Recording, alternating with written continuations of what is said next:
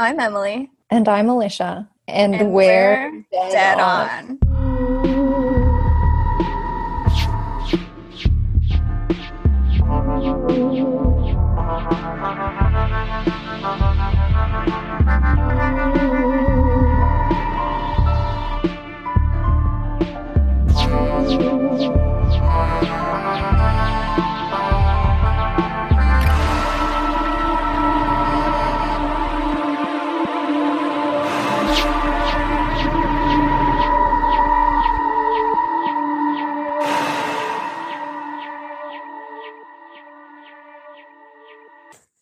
this podcast, we discuss topics that are considered harmful and disturbing.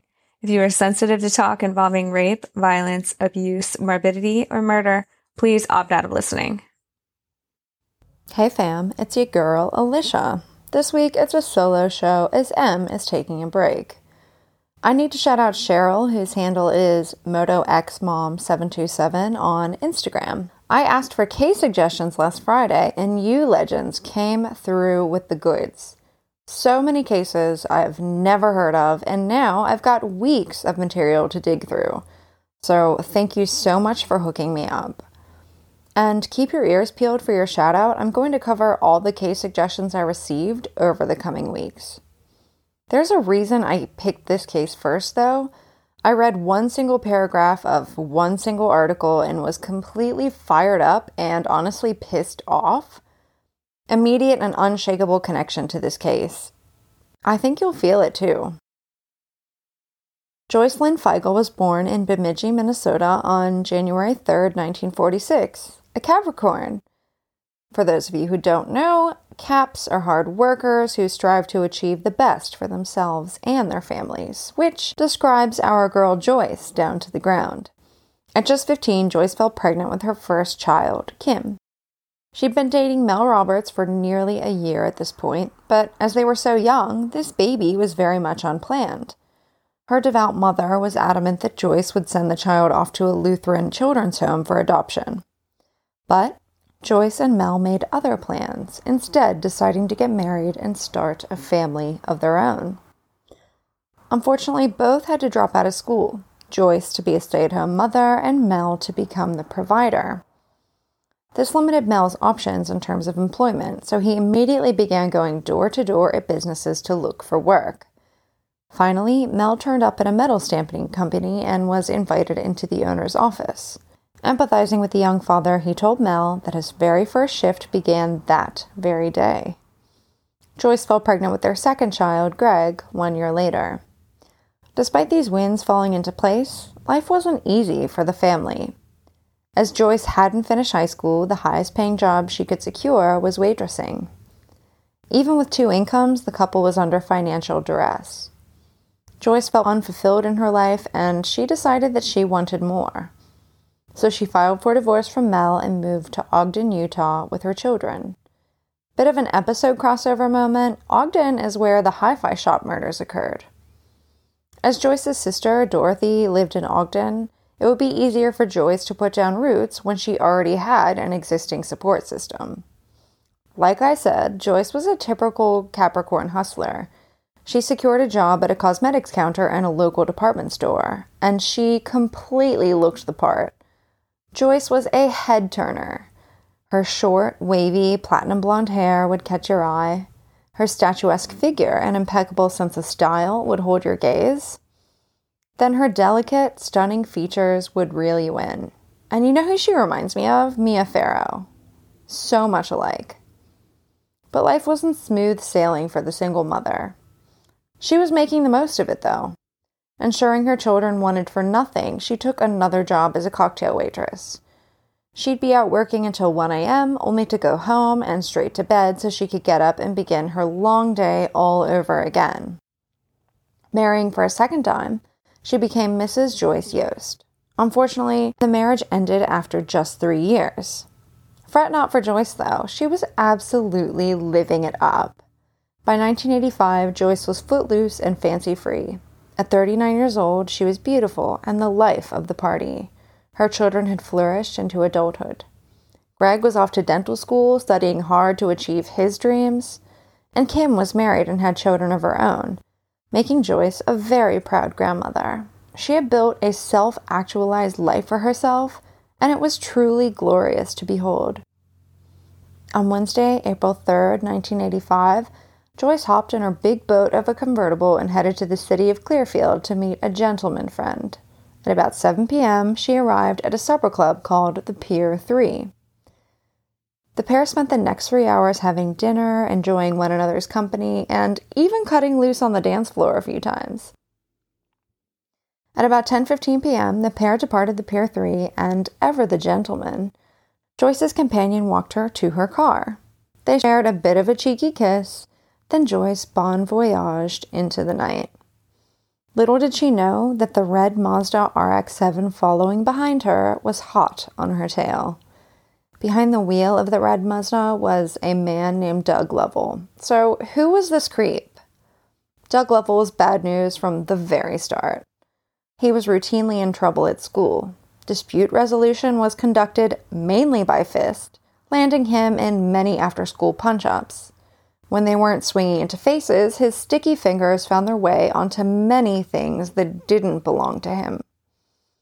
By the age of 15, he'd racked up charges of theft and burglary and landed himself in juvenile court, just days before his parents' divorce was finalized. By the sounds of it, he took the divorce pretty hard, even lamenting about how difficult it was to choose between his parents when faced with, the question. That being said, many of us find ourselves in the exact same situation and manage to be functioning adults who don't commit crimes. Unfortunately, the trauma didn't end there for Doug. When Doug was 19, his brother was found unresponsive and the death was ruled an accidental overdose. This was a devastating blow for the already spiraling out of control Doug. True to form, his behavior tanked even further.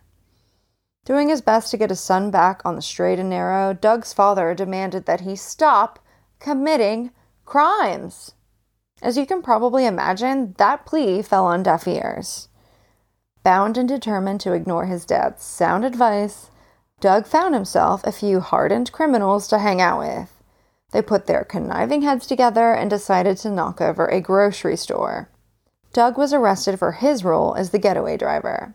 Surprisingly, he didn't snitch on anyone else involved, so he alone was the fall guy. Apparently, the prosecutor wasn't here for any, oh, I was only the getaway driver excuses, so Doug received a first degree felony robbery charge. Believe it or not, Doug was assigned the very same public defender who represented one of the hi fi shop murderers, a big burly bear of a lawyer named John Kane. While Kane cut a commanding presence in the courtroom, the eight jurors still found Doug guilty.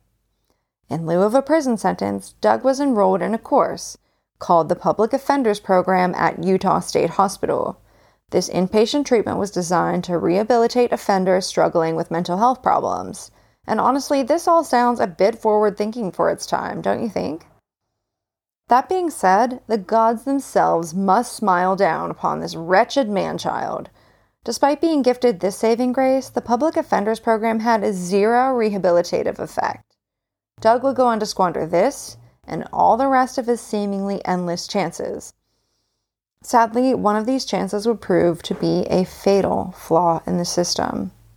Okay, I think I've sufficiently described Doug's character, or more accurately, lack thereof. So, why was he being a total creep and tailing Joyce? No surprises here, Doug wasn't simply making sure she got home okay. None the wiser to Doug or his nefarious plans, Joyce pulled into the carport outside of her home. Before she knew it, the little red Mazda pulled up behind her and blocked her in. Doug stepped out of the Mazda, opened Joyce's driver's side door, then wedged himself between Joyce and her exit. Seriously, get a load of the situation. It's late in the evening, and Joyce probably felt the comfort of her bed beckoning. Instead of hurrying off to dreamland, this complete stranger rocks up, totally uninvited and unwanted, and menaces you for God knows what reason. You know who he looks like? A great value Frank Gallagher from Shameless. Seriously, go check it out for yourself. I posted photos of him of our, on our socials and website. He has this big walrus mustache and like the feathered hair that was pretty popular in the 80s. Totally ridiculous. But listen to this bullshit he spins, right? His opening line to Joyce was, I quote, I can't believe I'm doing this. Neither can we, mate, and we wish you'd hop back in your Mazda and fuck off into the sun. But that's never how these stories go, is it? He went on to say that he spotted Joyce at the supper club and he was immediately attracted to her. Instead of being a normal human being and introducing himself at the club, he decided to follow her home. A total stranger who now knows where she lives approached her in complete darkness. A hideous, obtrusive state of affairs. Doug invited Joyce out for a drink, which she naturally declined. Refusing to quit while he's behind, he continued to pester Joyce. Because women are conditioned to be polite even while under duress from unrelenting, unwanted reprobates, Joyce attempted to placate Doug by suggesting going for a coffee instead. Now, I've mentioned that Doug is an overgrown man child. Do you think he's going to acquiesce to anything other than his own desires or demands? Nope, of course not. The longer Doug blocked Joyce's pathway to safety, the more concerned and feel- fearful she became. Joyce attempted a few genius maneuvers in an attempt to humanize herself to this strange man. First, she asked his name. Doug lied through his teeth and said that his name was Dave. Real original, mate. Then, Joyce changed tack and attempted to take on a maternal role, telling Doug that she was old enough to be his mother. This didn't seem to phase Doug, who told her that he's 27 and her age didn't bother him. Still, he staunchly refused to budge. I already hate this guy, and of course, it gets worse. Suddenly, he grabbed Joyce by the neck with one hand, choking her. He squeezed her trachea until no sound could escape her lips. Doug told her that if she screamed or said anything, he'd tear her throat open. If I could cover this man in worms and feed him to the geese, I would. Using the full weight of his body, Doug bent forward and crushed Joyce down flat across her front seat. Realizing this brute's horrifying intentions, Joyce struggled against her attacker in the fight of her life. Adrenaline coursing through her veins, she furiously kicked at her attacker, sending her shoes flying from her feet. A small blessing? Joyce wore acrylic fingernails, which she used to gouge and scratch the knockoff Frank Gallagher. Throughout the fight, Joyce's nails were split and torn from her nail beds. Joyce fought like a hellcat, but her slight, elegant stature got her nowhere. Still refusing to give up, she attempted to win Doug over with her words. She told him she was pregnant and that her husband was inside the home, awaiting her return. Doug demanded that Joyce come with him to his home. Joyce realized that going to a secondary location with a total stranger would likely be a fatal mistake, so she declined. Ugh, I hate this part. So Doug says, Do you want it right here? Excuse me while I hold back vomit. It was at this point Joyce felt she had no other option. Between the choices of life altering and life ending, she made the incredibly brave choice of the former. I can't bring myself to describe what happened next. And you likely don't want to hear it, and frankly, good. I'm glad we're in agreement. After the disgusting, despicable degradation was over, Doug had the hide to continue to demand that Joyce accompany him to his place. Seriously, if I had access to a time machine, I'd go back in time and I'd find myself a T Rex. Together we'd travel to 1985, then I'd let loose that tiny arm behemoth on the sorry excuse for a humanoid. Sorry. I'm angry. Sensing she wasn't out of harm's way yet, Joyce silently moved her hands across the car seat, desperately searching for anything to defend herself. Finally, her finger encircled around something jagged and metal her keys. Glaring at the shadowy outline of her attacker, she struck, driving her keys towards what she thought was the man's eyeball. Unfortunately, he sensed her movement and recoiled backwards, so the key jabbed into the crevice where his nose met his face. I hope it hurt like hell, you filthy grub. Blood erupting from the wound, Doug angrily shook Joyce, telling her that he had a gun, so she had better behave. Joyce sensed her next opportunity when Doug attempted to pull up his pants. She slammed into her car's horn in a desperate attempt to get help. Unfortunately, that help never arrived. No one emerged from the other units in the complex. Doug grabbed her by the throat yet again. This time, he yanked her out of the car, threw her to the ground, and began dragging her towards his own car. Then, he violently shoved her into the passenger seat and held her down. He reminded Joyce that he had a gun and he wouldn't hesitate to use it. Memories of Joyce's family flashed through her terrified mind. She thought of her children, Kim and Greg, and her beautiful grandchildren. She began to fear that she would never see any of them again. Joyce's attention focused on a metallic clicking sound, and she thought that Doug might be loading a gun. The Mazda's engine roared to life, drawing Joyce away from the safety of her home. Dread filled and then consumed her. Fearing for her life, Joyce didn't dare move a muscle. After what felt like an eternity, Doug parked the Mazda, got out of the car, and then opened the rear hatch.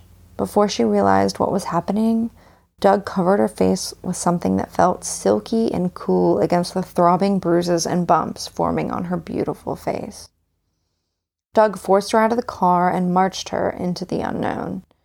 Sensing she was being forced to enter a home, she ambled along in the dark until Doug threw her onto his bed. To make matters even more hideous, it was a waterbed. Is that not the grossest? Sloshing onto a filthy mongrel's nasty waterbed? I legitimately cannot think of anything more revolting than that. Thinking fast and hoping to buy herself some time, Joyce asked for a glass of water. Naturally, the scumbag was reticent to provide even the most basic decency, but eventually relented. Before he went, he lit a cigarette and handed it to her. As he trudged off to fetch the water, gears began to turn in Joyce's mind. Her efforts to fight hadn't worked, nor had her pleaded appeals had any effect on his non existent humanity. It was time to negotiate. Joyce recalled, quote, when he came back with the drink of water, we sat and we had a couple cigarettes. I felt as though I was maybe talking him out of it. I said, Look, you know, if you have a problem, if there's something bothering you, or if there's anything I can do to help you, please, let's talk about it. Trying to foster some trust, she told him that she wouldn't hurt him if he didn't hurt her. Unfortunately, none of these brave tactics worked. Doug demanded that she undress. Again, I don't want to detail the particulars. Everything I've told you is horrifying enough as it is.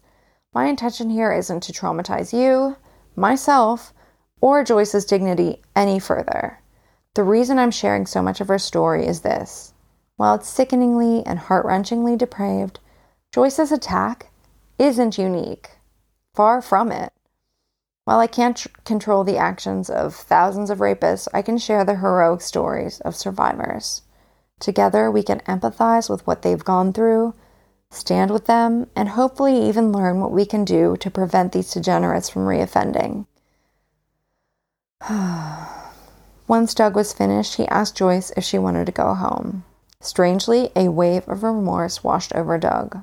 In a rare flash of something resembling decency, he asked Joyce how she was feeling, and she responded honestly, saying she felt really unwell.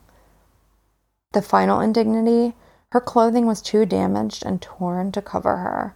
She had to ask Doug for some clothes to wear home. As they exited the home, Doug didn't bother to blindfold Joyce again. She was able to freely look around, cataloging details and storing them away in her memory.